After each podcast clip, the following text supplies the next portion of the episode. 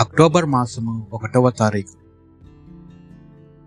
సామాన్య ఇరవై ఆరవ శుక్రవారం. పునీత చిన్న తెరేజమ్మ వారి స్మరణ. కన్య వేద పండితురాలు.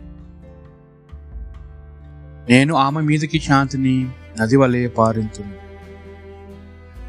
మొదటి పట్టణము. ప్రవక్త అయిన యెషయా గ్రంథము.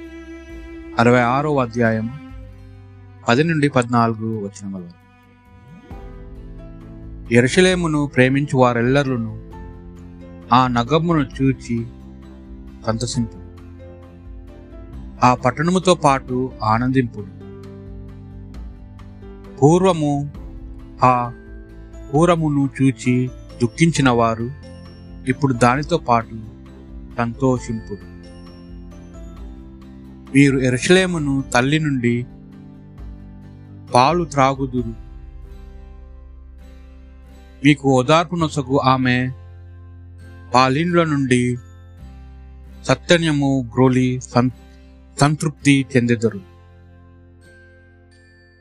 పుష్కలమైన ఆమె పాలు త్రాగి ఆనందింతురు. ప్రభువు ఇట్లనుచున్నాడు. నేను ఎరుసలేము మీదికి అభిధ్యయమును నది వలె పారింతును. జాతుల సంపదలను పొంగిపొరుల కాలువ వలె ఆ నగరము మీదికి పారింతును. ఎరసలేమును తల్లి మీది తల్లి మీకు తంటి బిడ్డలకు వలె పాలిచ్చును. మిమ్ము తన చేతుల్లోని చేతుకొనును తన ఒడిలో కూర్చుండబెట్టుకొని లాలించును. తల్లి కుమారుని వలె నేను మిమ్ము ఓదార్తును నా విరోధులకు మాత్రము నా అనుగ్రహము ప్రదర్శించును. ఇది ప్రభు వాక్ భక్తి కీర్తన. కుమారి నీవు నా పలుకులు సావధానముగా విను. రాజా నీ సౌందర్యమునకు మురిసిపోవును అతడు నీకు అధిపతి కనుక నీవు అతనికి నమస్కరింపు తూర్పు దేశపు ప్రజలు నీకు కానుకలు కొనివత్తురు.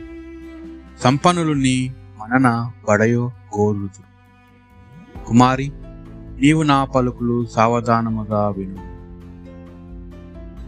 బహువర్ణ వస్త్రములు తాల్చిన రాజకుమారుని ఆమె చెలికత్తలతో పాటు రాజు వద్దకు కొని వచ్చుచున్నారు. వారెల్లరూ ఆనందోత్సాహముతో కదలి వచ్చి రాచనగరును ప్రవేశించుచున్నారు. కుమారి నీవు నా పలుకులు సావధానముగా విను. రాజా గతించిన మీ పూర్వుల రాజ్యాధికారము కొనసాగించుటకు నీవు స్థుతులను బడయుదు విశ్వదాద్రికి వారిని అధిపతులను చేయుదము నేను నీ ఖ్యాతిని కలకాలము నిలుపుదును. కావున ప్రజలు నిన్నెల్ ఎల్లకాలము కొనియాడుదురు. కుమారి నీవు నా పలుకులు సావధానముగా విను. పునీత మత్తయ్య గారు రాసిన పవిత్ర సువిశేషంలోని భాగం పద్దెనిమిదవ అధ్యాయము ఒకటి నుండి నాలుగు వచనముల వరకు.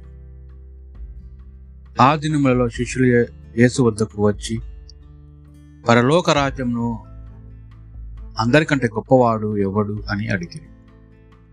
యేసు ఒక బాలుని తన యొద్దకు పిలిచి వారి మధ్యన నిలిపి మీరు ప పరివర్తనము చెంది చిన్న బిడ్డ వలె రూపొందిననే తప్ప పరలోక రాజ్యంను ప్రవేశింపరని మీతో ఒక్క అని చెప్తున్నాను.